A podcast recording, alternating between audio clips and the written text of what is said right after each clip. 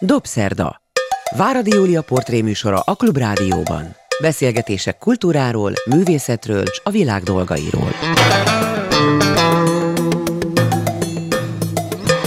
Jó estét kívánok! Ez a Dobszerda, én Váradi Júlia vagyok. A mai vendégem Végel László, regényíró, drámaíró, eszéista, és hát a legfontosabb az, hogy nem itthon él Budapesten, Magyarországon, hanem a határon túl, a Vajdaságban, Újvidéken, és mindig nagy öröm, hogyha átjön hozzánk, mert ilyenkor egy csomó új dolgot tudunk meg arról, hogy mi történik a határon túl, de nem csak arról, hanem arról is, hogy onnan, hogy látszik az, ami nálunk történik, mert Végel Lászlónak hihetetlenül éles szeme van, nagyon-nagyon jó meglátásai, nem véletlen, hogy szinte évente jelenik meg egy újabb regénye, amely ugyan általában életrajzi, vagy önéletrajzi, de valahogy mindig belefoglalja a jelent, a közelmúltat, a régmúltat, meg egy kicsit a jövőt is.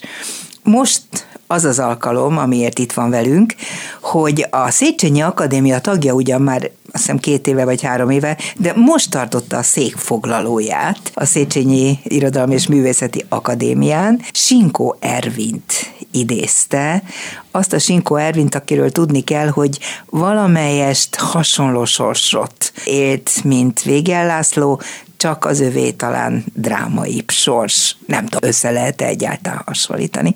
Miért éppen őt választotta arra a célra, hogy a Széchenyi Akadémián előadást tartson? Mi az, ami most közel hozza hozzánk újra ezt az egyébként zárójelben azt kell, hogy mondjam, hogy sokak számára majd, hogy nem elfeledett de rendkívül fontos írót, költőt és világlátó embert. Hát több oka van annak, hogy eh, Sinkót választottam. Az egyik az, hogy éppen az, hogy mindenki elfelejtette, és szeretik megemlékezni azokról, akiket mindenki elfelejt. Gondom az, hogy nagyon nehéz visszahozni nagyon nehéz, mert ma már gyorsabban felejtünk, mint kell.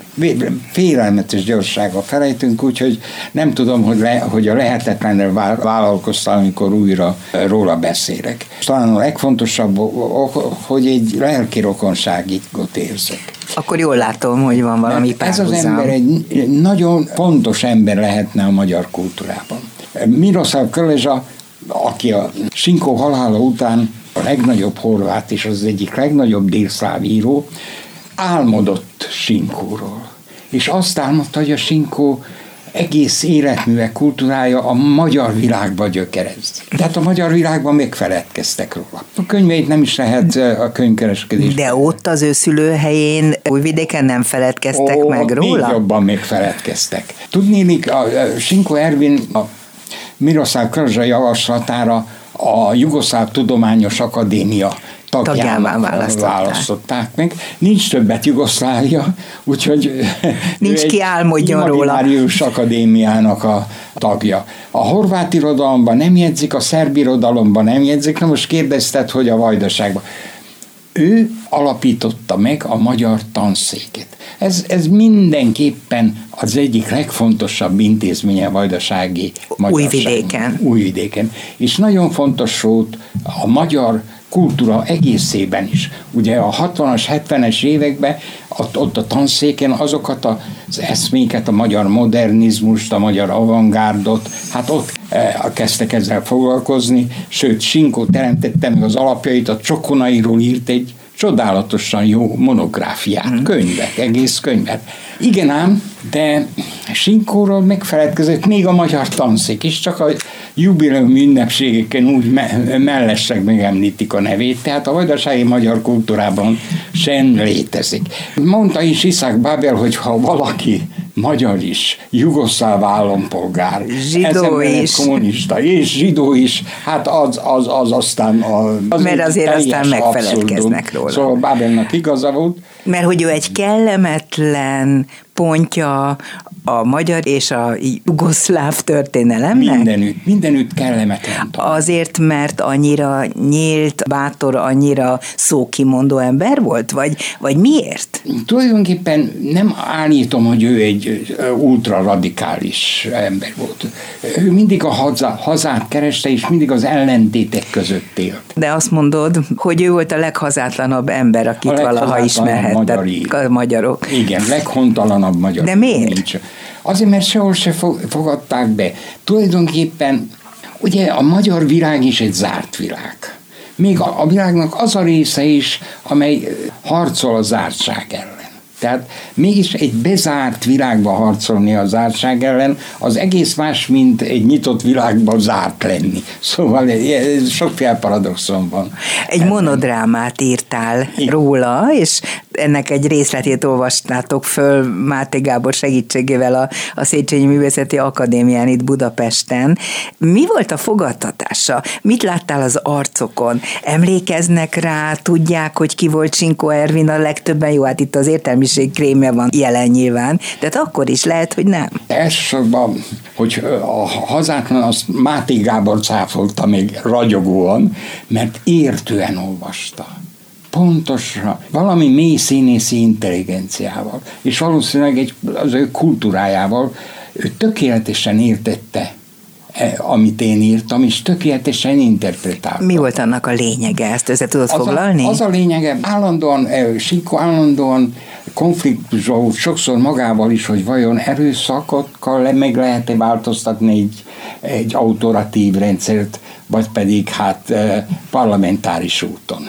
És e, e között ingadozott, és közben kereste a hazáját, amelyet hol a munkásosztályban, hol a Tito Jugoszláviában, tehát hol a Magyar Tanácsköztársaságban, szóval mindig, mindig kudarcot vallott. Igen, mindig rosszkor volt rossz helyen, ahogy mondani szokták. Igen. Egy kicsit on, benne van az európai történelem, illetve a kelet-európai történelem az ő életében, illetve a közép-kelet-európai mm. történelem. Aki nem csak írt erről a történelmet, hanem élte ezt a történelmet. Hát azt gondolom, ha valaki, akkor te is átéled mindezt. Tényleg talán finomabb és elviselhetőbb formában, de azért az összes eddigi könyvedet, azokat, amiket én olvastam, nem mindegyiket, azokban mindenképpen, de a drámáidban, darabjaidban is, pont ezt a, ezt a furcsa ambivalenciát próbált feldolgozni, hogy valaki magyar is, meg nem is, szerb is, meg nem is, vajdasági is, újvidéki, de most akkor az magyar vidék, vagy szerb vidék, hogy hogyha külföldön van, Európában bárhol, akkor minek nézik őt, és minek kell saját magát láttatnia. Tehát ezzel küzdesz te is gyerekkorod óta, ugye? Természetesen, természetesen. Vannak francia elméletírók, akik sokat foglalkoztak érdekes kisebbségi irodalom, irodalom elméletével. És az ősünk, a nagy ősünk Kafka. Igen aki ugye Prágában élt, hát ő is hontalan volt. írt, és eh, zsidó volt. És mindenhol azt érezte, hogy pont oda nem fogadják be, ahova ő tartozónak és, érzi magát. És másképpen írt, mint a német írók. Még a mondatai is másképpen hangzanak. És mit írnak a francia elméletírók?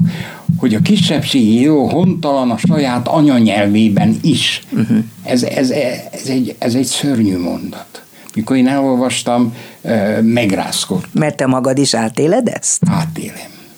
Átélem. Tudnék, a nyelv az egy nagy zsarnok, nagy diktátor. És mivel én, mivel én két nyelvbe élek, és amikor gondolkodom, akkor akkor minden megduplázódik előttem. Egyszerre két nyelven gondolkodsz? Tudok két nyelven Jé. gondolkodni, de nem tudom egyiket a másikkal lefordítani. Például van egy időben a belgádi politika akkor még egy nagy jugoszláv lap volt, színi kritikusa volt. Ez egyedüli dolog a szerb kultúrtörténetben, hogy egy magyar legyen a legnagyobb lap állandó színi kritikusa. Jovan Csiró, meg én, mi ketten voltunk. Éveken át írtál színi kritikákat. És, és amikor szerbű írtam meg, az írásomat, akkor mondták, hogy fordítsam le magyarra, nem tudtam lefordítani.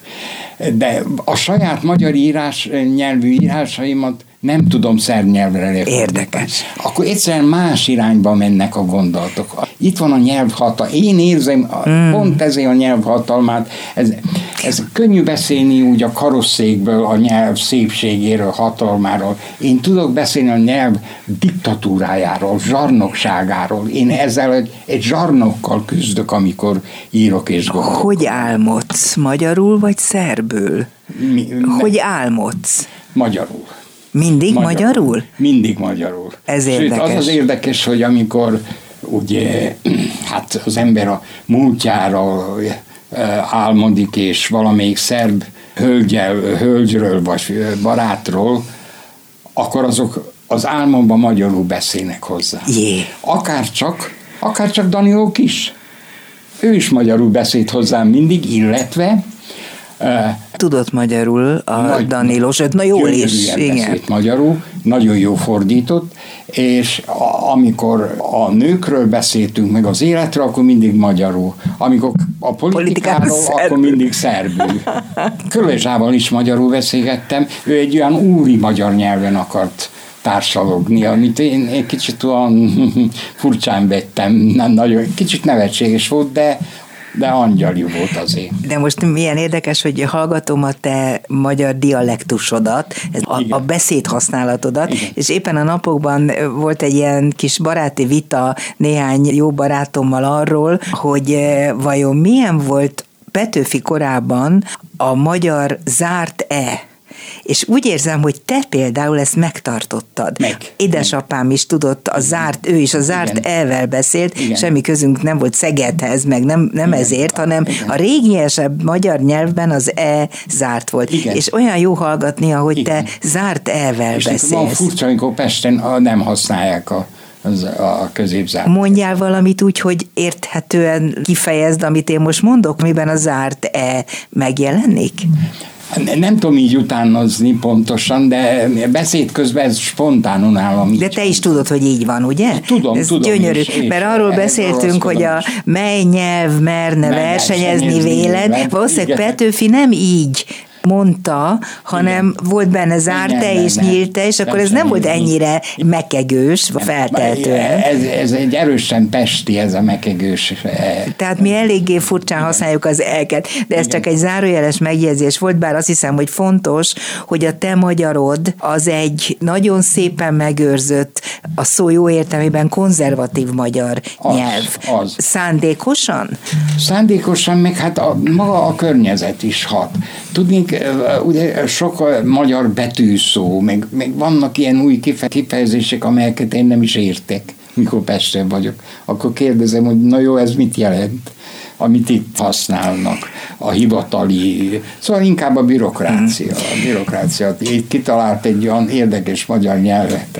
Sok magyar él körülött, tehát, ti főleg magyarokkal tartjátok a kapcsolatot nem, a vajdaságban? Nem. Hát a magyarok, most már Újvidéken körülbelül 5% a magyar. 400 ezer lakosra van Újvidéknek, és 5%-a. Nem járnak a magyar újságok, a napilapok és a heti lapok, kivéve nők Hát nem lapja. is nagyon vannak. Igen nők lapja jár, és a feleségem állandóan vásárolja, öt példány az egész abba a környékbe, amelyben élünk, öt példány jön a nők lapjából, és négyet mindig megvesznek. Tehát mi pontosan tudjuk, hogy négy magyar biztosan hogy van. van. Uh-huh. Még ezen kívül a feleségemmel ellenőrizzük a karácsonykor az ablakokat a kivilágított ablakok, mert a, a katolikus karácsony mindig előrébb van egy vagy két héttel, mint az Szerb, ortodox. Igen. És amikor olyankor kivilágítják az ablakokat, és akkor sétálunk a környéken, a városban, és akkor látunk egy-egy kivilágított ablakokat, akkor azt mondjuk, na, hogy itt magyarok laknak. Karácsony, karácsonyt az, azt mi a Tito idején is ünnepeltük és nem volt probléma, hogy ti hamarabb nem, nem ünnepeltétek? A, a, olyankor ugye nem volt magyar, én az újvidéki televízióban, amíg Milosevic el nem bocsájtott, ki nem rúgott pontosabban, addig én dramaturg voltam a televízióban. Igen. És hát az magától értetődő volt, hogy karácsonykor én nem jelentem meg a munkahelyen, ezen ágába se volt se előző nap, se utána, ezt mindenki tudta és Én meg is engedték. a szüleimhez, mert a szüleim elvárták ezt. Amikor jött a szerb karácsony. A szerb karácsony akkor az egész televízióban csengett a magyar szó. Hát, mi az, a, a, a magyarok helyettesítették a szerbeket. senki a pártot, a párt hallgatott, bólogatott, szóval... Nehezebb helyzet az, amit ma átélsz, pedig tudjuk, hogy Tito alatt azért elég sok borzasztó dolog történt, de ami most van, azt úgy látom a te írásaidból, nagyon sok, rengeteg blogot olvasok tőled, a népszavában is rendszeresen publikálsz, nagyon fontos dolgokról írsz, majd mindjárt ezekre rátérek, de te rosszabbul érzed most magad ott újvidéken, mint mondjuk 25-30 évvel ezelőtt? Sokkal rosszabbul. Mert? Sokkal rosszabbul, több oka van ennek. Először is, hát én is abban reménykedtem, hogy a rendszerváltás majd nagyobb szabadságot itt is jelent, kiderült, hogy nem. Kiderült, hogy nem, illetve a szólásszabadság nagyobb, de az ember kevésbé érzi magát szabadnak.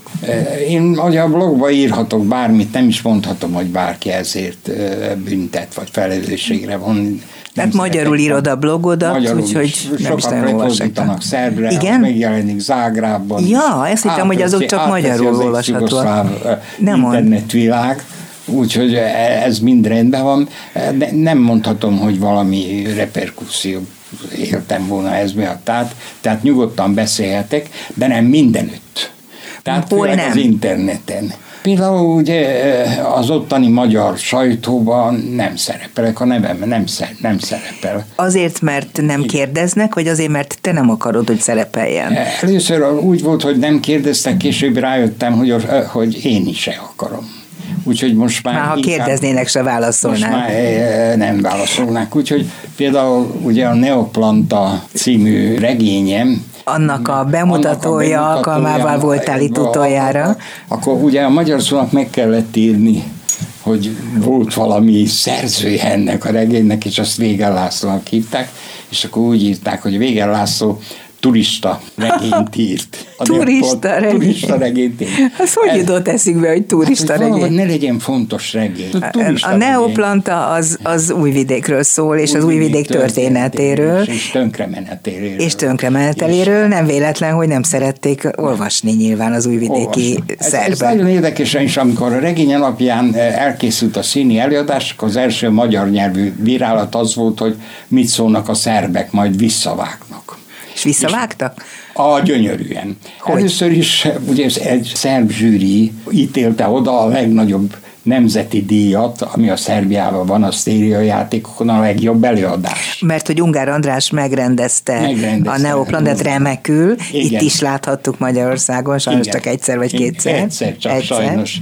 Hát egy, ennyi jár egy és, kisebbségi. Na de várjál, és ezt díjazták a szerbek? A Nemzeti Fesztiválon ez, ez kapta az első díjat, a legjobb előadás. Fantasztikus. Ez, ez, az, ez a fesztivál történetében ritka, hogy egy magyar szerző, magyar rendező, magyar nyelvű színész. De ez minek volt akkor köszönhető, hogyha ilyen ellenségesek? A szerbeknek, így vágtak vissza. Belgrádban még hívta a BITEF, a nem, nagy nemzetközi... A legnagyobb nemzetközi színházi fesztivál. Igen, igen. És mi történt? Meg kiérdemelte a közönség díját. A közönség azt mondta, ez a legjobb előadás a BITEF-en, és a legjobb rendezés e, díját. De ez még semmi. A, ugye játszották, hát újvidéken egy magyar előadást lehet 10-szer, 15-szer bemutatni, az már szép eredmény. Itt már a 70-nél tartottak, és ugye elmentem a feleségemmel a színészek tiszteltére megnézni a 70 Ugyanazok a színészek játszottak? Ugyanazok a színészek. És bementünk a feleségemmel a ilyen fajéba, és látom ilyen kakastarajos, frizurás, fiatal szerbek, szakadt, mindenki szerbű beszéd, szakadt, farmerbe. Beállunk a sarokba, ők néztek bennünket, mit akar ez a két öreg, hát ez, ez semmi közük. Fogalmuk sem volt, hogy te vagy a szerző. Fogalmuk sem volt, hát nem tudják. Én mondom a, a feleségem, jaj, mi lesz itt bent? Fergeteges taps állandóan végtapsolták az előadást. És ők, a szerbek, a kis kávézókban, nálunk a kávézókban alakul ki a szerb ifjúság véleménye, azt mondták, ez egy kultikus előadás. Na de várj, valamit nem értek, hogy azt mondod, és tudjuk, hogy ez egy nagyon komoly szerb kritika, ha úgy tetszik. Igen. Tehát egy olyan történelmi elemzése a szerb legújabb kori történelemnek, meg a korábbinak Igen. is, ami hát tényleg durva, vagy bátor, és, és nagyon bele megy a legmélyebb, leg, legkellemetlenebb, legbrutálisabb dolgokba. Hogy lehet, hogy mégis elfogadták, hogy nem haragudtak, hogy egy magyar így beszél rólunk? Azért, mert nyíltan. Ugye, ugye én nagyon sok szerben, még nacionalistával is kap, találkozunk és beszélgetünk. Hát hogy ne találkoznám, annyi van, nem lehet elkerülni. Igen. Ők azt mondják, érem, hogy te nyíltan megmondod a véleményem. Mi nem szeretjük azt, aki szemünkben dicsér és a hátunk mögött ócsárol. Tehát nem bánták, hogy te megmondtad a szemükbe. Nem. Ha szemtől szembe megmondom, én még durvábban is néha felszólalok, de egyenesen felállok, és megmondom a véleményt, és megindoklom, hogy miről van szó. Azt hiszem, hogy a legtöbben lehet beszélni, kivéve a szélsőségesekkel. No, de a szélsőségesek nem járnak színházba, és nem olvasnak könyvet. Milyen szerencse. Igen, azt hiszem sehol. Azt hiszem, a magyar kultúra nagy szerencséje. És a, hát ez, ez van a szem, ők nem járnak színházba. Ugyanakkor megírtad két éve talán a Temetetlen múltunk című könyvet, ami végeredményben ugyancsak egy ilyen történelmi elemzés, de az éppen arról szól, hogy mennyire nem dolgozzák fel, vagy dolgozta fel ez a mostani, legújabb néhány generáció mindazt, ami megelőzte a mostani időket, és hogy ez benne ül ez a, a lelkünkben. Bűzlik, mert nem tudtuk el. Máig bűzlik. Tehát most akkor te vagy az kevesek közül a valamelyik, aki ezzel szembesíti a szerb tudatot. Megjelent szerbül is, és megjelent horvátul is a könyv. És szerbül gyönyörűen vásárolják. Nagyon jó kritikákat kap. Hát azért ez egy pozitív jelenségnek Persze. tekinthető a szerbekkel szóval... kapcsolatban. Én nem tudom, hogyha Magyarországon a magyar történelemről, a magyar múltról írnál ilyen könyvet, akkor a, azon a szűk akkor... körön kívül, amelyről tudjuk, hogy, hogy normálisan Igen. gondolkodik, Igen. egyre szűkebb ez a kör. Igen. Azért nem tudom, hogy mennyire fogadnának téged boldogan. Hát nem fogadnának boldogan, ugyan, ugyanis hát mégis támadták még ezt ezt is a temetettem múltunkat, ugyanis a szabad az időt erre pazarolni. Hogy ne, azért vagyunk Van itt. egy jelenet 56-ról. Igen. Én 56-ban találkoztam, 56-ban találkoztam először magyarországi magyarral. Ott, Újvidéken? Újvidéken, egy parkban. És ők nagyon elmarasztalóan beszélt, hát menekültek Magyarországról, és én ezt leírom. És megbírálták, hogy ezt leírom, de nem ez a legfontosabb. De miért bírálták meg? Hogy nekem rossz véleményem van. A forradalomról? Nem a forradalomról, a magyarokról. És, hanem én a magyarok, őket idéztem, mert ők is odapottyantak, nem tudták, kerestek volna magyar-angol szótár. Mondom, nincs magyar-angol szótár, csak angol-szerb. Nagyon érdekesek voltak az én szememben, én, én úgy néztem rájuk, csodálkozva. Uh-huh.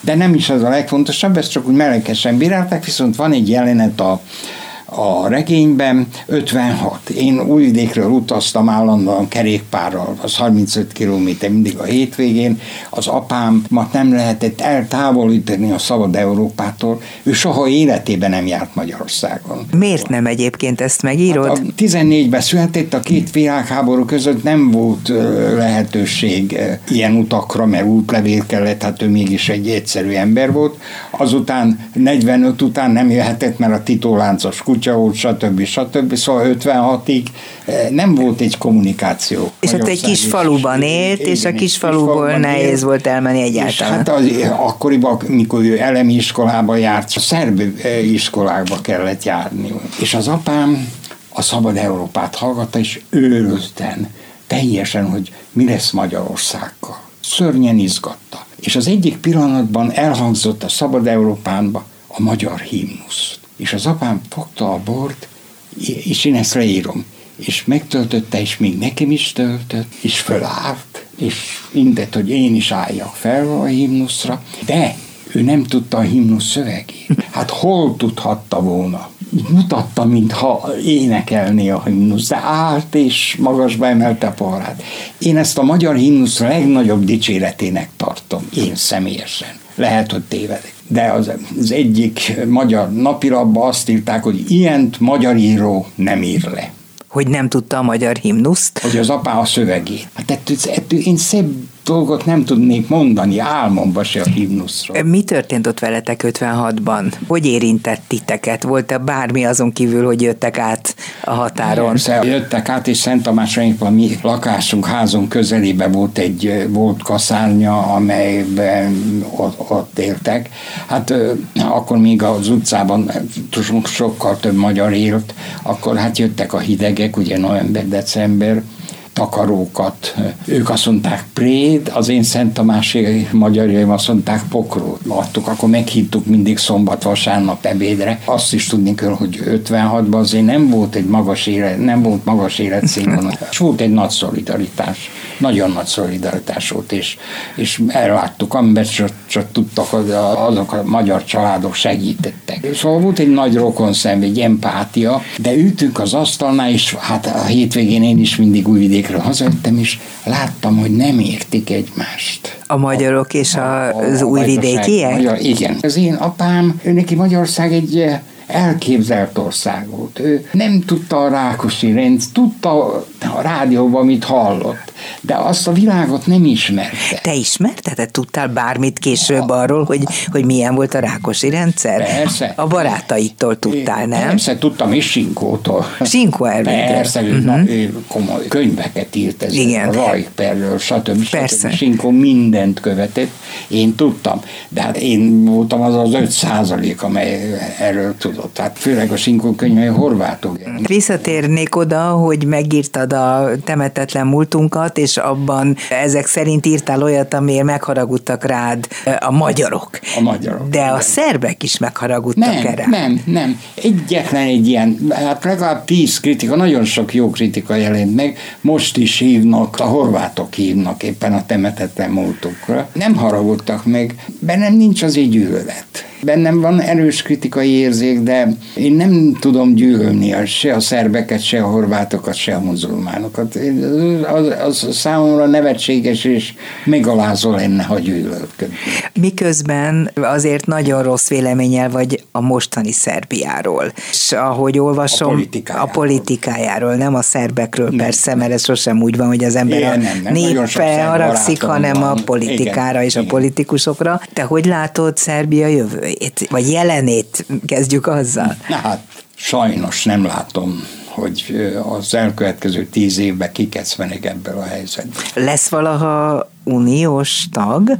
Nem. Szerinted nem? Nem, 10-15 éven belül semmiképpen nem. De miért nem? Nem is akar van, szerinted? Van egy nagy dolog, lehet, hogy már régen uniós tag lenne, ha a Koszovó kérdés tisztázódna. De amíg a Koszovó kérdés nem tisztázódik, addig szerintem nem léphet. Állandó konfliktusok képvisel, hogy mi legyen Koszovóval. Tudni, Koszovó kikiáltotta függetlenségét, és a szerb világ, ez nem, nem csak a nacionalisták, hanem olyanok is, akik nem nacionalisták, de, de valahogy erős a nemzeti érzésben. Szerb öntudat. Igen. Az öntudat, igen. Nem tudják elképzelni Koszovót, ha ott, ott csak 80 ezer él jelen pillanatban szerb, az egész Koszovó, volt néhány város. Igen. De ők úgy tartják, hogy Koszovó a szerbség szíve.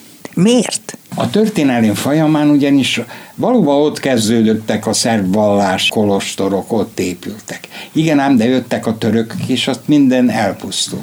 A szerbek jöttek dél, eh, északra, a vajdaságba például. És amikor 12-ben visszatértek, ugye megnyerték a, a balkáni háborúkat, visszatért a szerb hadsereg Koszovóba. Akkor látták, hogy hát ott albánok élnek főleg és ezt ők nem tudták fölfogni. Ez fölfoghatatlan volt az össze, ez teljes irracionális dolog, úgyhogy a szerb, összeült a szerb parlament. Na most a szerb politika átmásolt a belga alkotmány. Miért éppen a belgák? Azt, mert azt gondolták, az a legjobb Európában. De nem tartották magukat az a belga alkotmány, az át volt másodban, volt egy ragyogó alkotmány, de nem tartották magukat, de nem is ez a lényeg, hanem teljesen meg voltak rőkönyödve Koszovó miatt. És akkor hozott a parlament egy döntést, hogy a szerb alkotmány olyan magas szintű európai, hogy a koszovói albánok nem érettek arra, hogy élvezzék az alkotmány előnyeit, úgyhogy rájuk nem vonatkozott. Ezt kimondta a szerb parlament 1912-ben, és én egy német újságban azt írtam, hogy akkor vesztette el Szerbia Koszovót. Hát ez megalázó lehetett a koszovóiak számára és nyilván. ez a konfliktus tart. Lenézik Szerbiában a koszovói albánokat, ez ott hát élőket? Egy időben lenézték, de most van a legveszélyesebb ellenségnek tartják. Szóval Tehát most már lenézik egyik oldalon, a másik igen, oldalon igen, félnek igen, tőlük. Igen. De, de hát ők kevesebben vannak, és nincs akkora erejük. Mitől félnek? Mindentől, ami albán, mindentől félnek. A demográfiától, hogy a népszapra nagyon magas az albánok között, de hát ott van a Albánia is, és akkor félnek a nagy Albániától. De azok is félnek a nagy Albániától, akiknek nagy Szerbiáról álmodoznak még mindig. Ugye ebbe, ebbe a régióban mindenki álmodozik a nagy Magyarország, nagy Románia, nagy Szerbia, nagy Horvátország, ez, ez visszatérő tragédiának igen, találom, de igen. gondolom, hogy te is Végel Lászlóval beszélgetek, író, drámaíró, eszéista, vajdasági magyar értelmiségi, aki onnan azt gondolom, hogy kicsit jobban látja. Nem csak azt, hogy mi van Szerbiában, és mi történik a újvidéki környezetében, hanem hogy mi történik Magyarországon, sőt Európában. Éveket töltött például Berlinben, ahonnan az egész Európára nagyon nagy rálátással könyvet is írt. Most valójában az lenne az én számomra nagyon jó, hogyha eligazítanál, hogy onnan a te világodból, ha Magyarországra nézel, és néz az ember egyáltalán, akkor mit lát? Hogyan látja ezt az országot? Mi nem vagyunk-e itt nagyon elfogultak, pró vagy kontra? Igen. Hát megmondom őszintén, nem értem ezt az országot most. A 90-es években Magyarország egy nagy illúzió volt. Egy nagy illúzió volt Szerbiában. Nem csak az enyém, még az európai gondolkodású szerbek is így néztek Magyarországra is írták és mondták, hogy Magyarországot kell követni. És ha valaki velem fogadni akart volna, 1997-ben mondjuk, mindegy, még, még a tízes évek elején is, hogy Magyarország ebbe az irányba fog haladni, ahova haladt, én nagy bölcsen fogadtam volna, szóba se kerülhet. És elvesztettem volna most a fogadást. Hát nagyon. Több viszkit bekerült volna. Sok dolgot nem értek, de csak egyet akarok például hozzá, amit ugye szerb barátaim állandóan kérdezik, hogy magyarázzam meg. És nem tudom megmagyarázni. Az orosz barátságot. Az, hogy Szerbiában nagy az orosz barátság. Hát ezért nem értem, hogy ők miért nem értik. A szerbek is ők nagy orosz barátok. magukat, mert hát ez De akkor miért nem értik a magyar orosz? Vallási kötődés, oroszosság sose támadta meg Szerbiát, orosz katona nem volt titok, ah, szépen igaz. elbocsájtotta őket. Mi csak pár évig ismertük az orosz katonákat, és távozniuk kellett. Nekik Akkor, megvan az okuk arra, hogy elfogadják az oroszokat. És egy szláv világ, stb. stb. És hogy nagy az orosz barátság, helytelenítem, de meg tudom érteni. És, és a szerbek is, mondjuk az európai gondolkodású szerbek is ellenzik, ezzel ellen föllépnek, írnak, de tudják a logikáját az orosz barátságnak. Mindig csak behagyta őket Oroszország, de ezt is ők megírják. De most mit kérdeznek tőlem a szerb barátaim?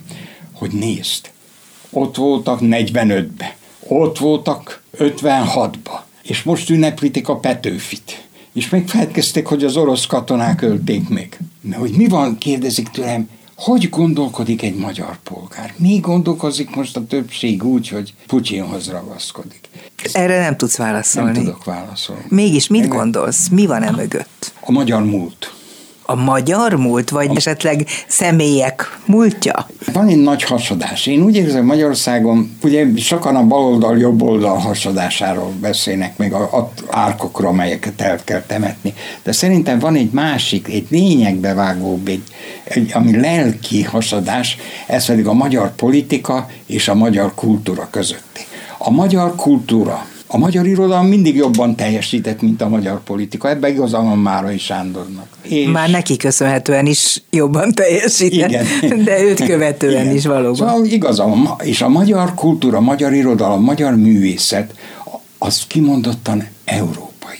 És abszolút nyugat-európai. Simon de Beauvoir azt mondta egy magyar íróra, hogy jobban ismer bennünket egy magyar, mint mi magunkat egy magyar író az én ezt nem is tud másképpen gondolkozni, csak nyugatikon. A magyar politika azonban sose tudott nyugatba gondolkozni. Hát nem. az mindig kelet felé tekintett? A, a politika majdnem mindig kelet felé húzott. Miért? Gyökerezik. Tekintélyelvű magyar társadalom.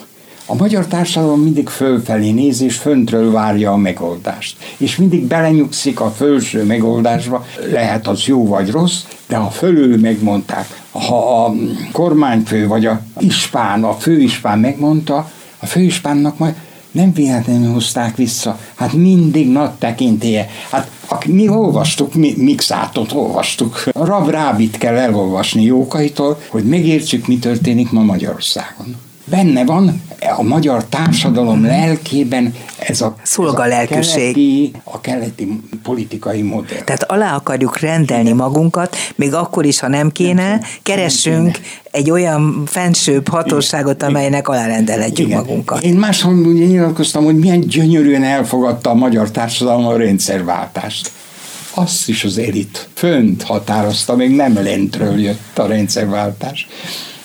Igen.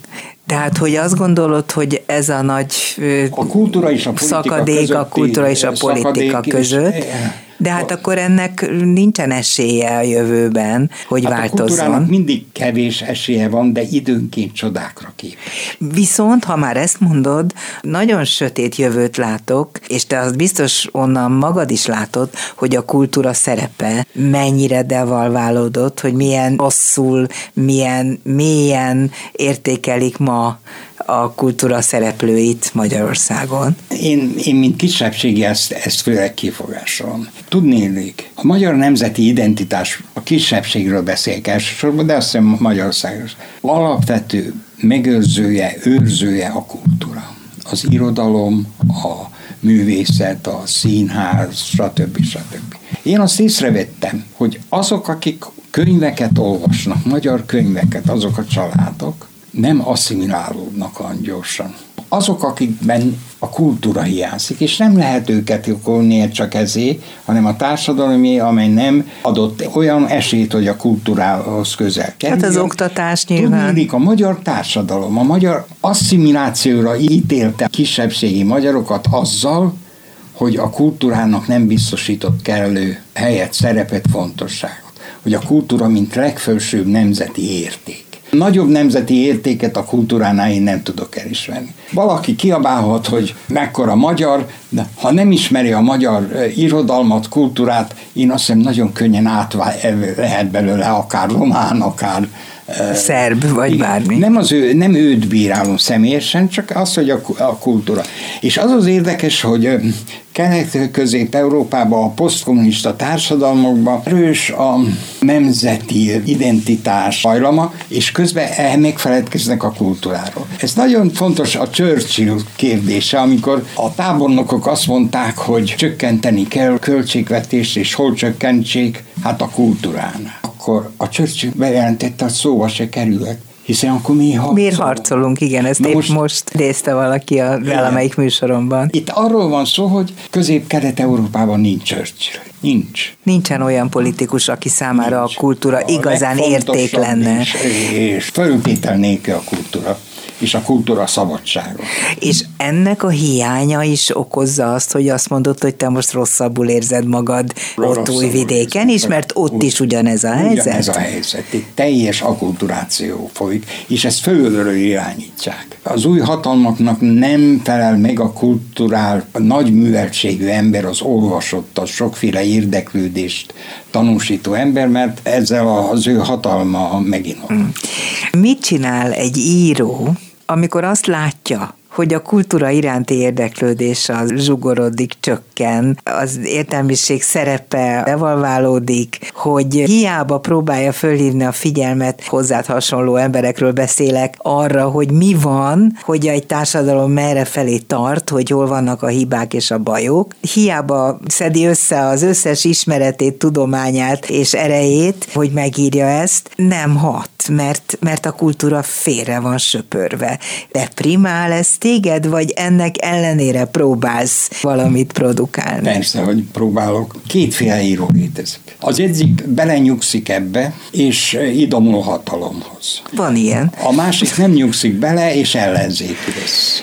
Itt sajnos nincs nagy választék. Csak az Tehát ellenzéki sors való- nem olyan egyszerű, sem egzisztenciális, sem lelkileg, mert hiszen egy állandó szorításban él. Nem, én, hát én, én tudom, hogy ez milyen nehéz, és főleg ugye a szerb barátaimon azért a magyar értelmiség egy kicsit jobban járt. Volt egy időszak, amikor ilyen volt, komolyan volt, változott, ők már több mint 30 éve ellenzékiek, és kitartanak. És meg is tartották őket, tehát Igen. valamennyire besimultak azért ebbe a társadalomba. Egy részük besimult, másik része nem. És azokkal mi van? Azok tengetik az életüket Hát tengeri- vízen és kenyéren? írják- Ők írják a legjobb könyveket. De mégis megjelennek ezek a könyvek. Annyira nem fontos a könyv, hogy a könyv... Hogy a mindegy? kultúra- igen, Milosevic se nem tiltott be soha egy könyvet se. Amikor Milosevic hágába került, akkor mindenki fölélegzett, és azt gondoltuk, hogy na talán akkor most Szerbiának nyílik valamilyen szebb jövője. Te már akkor is tudtad, hogy Én- erre nem lesz lehetőség? A időírás időközben című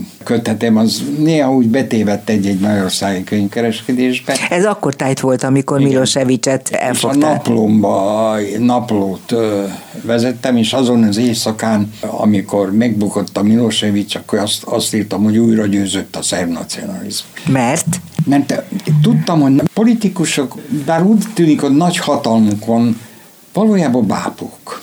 Egyrészt a tőke bábúi, kapitalista rendszerben, másrészt annak a közvéleménynek a fogjai, amelyet ők alakítottak ki. Van egy ideológia, amelyel hatni akarnak a közvéleményre, hogy megtartsák a hatalmukat, ez a közvéleményben leülepszik, felerősödik és visszahat rájuk. ezt nem pontosan értettem. Tehát ha Milosevic eltűnt végre, A közvélemény megmaradt. az őt pártoló közvélemény az nem tűnt el, Az nem tűnt el. Jött a Milosevic után a Zoran Gyingyi, csak Igen. egy európai gondolkodás. Így van, meg is ölték. Ma legenda, de míg kormányfő volt, a legnépszerűbb politikus volt. A közvélemény nem tudta elfogadni. mert még mindig Milosevicért rajongtak, vagy nem, miért? Nem személyesen Milosevicé, hanem az a gondolkodásmód, a tekintélyelvűség, Ah, hát az ugyanaz. autokrata rendszer. Szóval az vonzott. Hogyha most ezt Magyarországra vetítjük, és arra gondolunk, amit az imént mondtál, hogy ezek a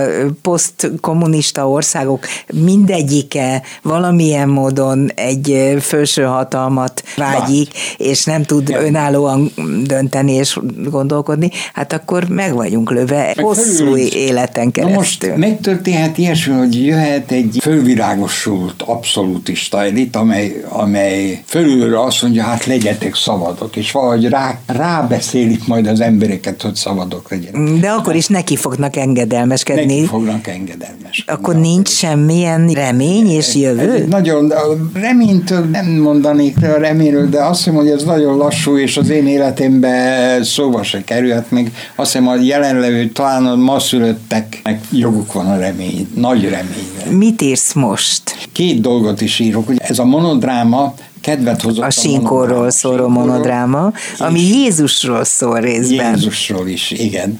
A másik témám, valamikor megírtam, megígértem, hogy írok Magyarországról. Igen, ezt akartam is kérni. Igen. De, de nem tudok én regényt írni, mert nem ismerem ezt a világot úgy, mint író. Az írónak az érzi, az ujja hegyével kell. Mutatod is az ujjaddal. Igen, igen, ezt érezni. Én ezt így nem érzem. Tehát regényt nem tudnék írni Magyarországon, sem, sem nem is mennék. Hanem hosszas, töprengés, próbálkozás, kudarcok, eldobott kéziratok után megtaláltam a kulcsot. Tudnélik most ugye nagyon sok szerb fölvenni a magyar állampolgárságot. Igen. És tanulnak magyarul. Miért? Hogy emelsenek Norvégiába vagy Németországba Ah, dolgozni. de miért nem norvégul tanulnak akkor, ha Norvégiába akarnak Hát menni dolgozni? a magyar állampolgársághoz szükséges. Ja, hogy kell a magyar nyelv, persze. Persze. És ugye vannak vizsgáztató bizottságok. És kérdések, mit jelent magyarnak lenni, magyar történelem, stb. stb. És e, tudni valók az elvárt válaszok. Ezt nevezik magyar puskának ott. Igen? Igen. Tehát én, én megszereztem egyet 25 flekkes. Mik 25 vannak benne? géppártoldal. Hát a magyarságról, a legszer, hogy mit gondol, hogy, hogy mit jelent magyarnak, mi akar valaki magyar lenni. Nem tudsz idézni ilyeneket? De ezeket, ezek, ezek a kérdések hangzanak el.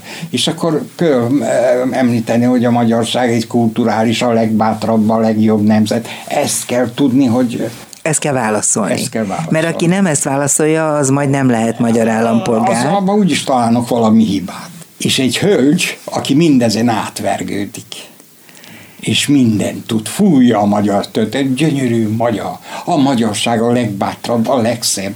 Soha mást nem támadott meg. Szóval mi vagyunk a mindenki ellenünk van. Mindenkit azért legyőztünk. Szóval az, De minket mindenki bánt, és mi megvédjük magunkat. Ugyanez, ami, ami, a, ami a magyar újságban nem, ezek a kérdések ezek a válasz, ezeket a válaszokat kell adni. Amit a NER sugal. Persze, persze. És akkor ezt ők megtanulják. Már, már a puska is létezik, hogy mit kell válaszolni, ez, ez egy kézről kézre. És közben megtanulnak magyarul is. Nagyon, nem könnyű, mondják, hogy nagyon nehéz a magyar nyelv. Én becsülöm őket. Hát nehéz megtanulni, és sokkal én beszéltem is, és na és egy hölgy le, gyönyörűen lerakta a vizsgát. Először még bukott, mert bejött a tanár, és azt mondta, hogy itt nagyon füllett a levegő. És mindenki ült és hallgatott, és nem nyitotta ki az ablakot. És a tanár azt mondta, hát ti nem tudtok magyarul.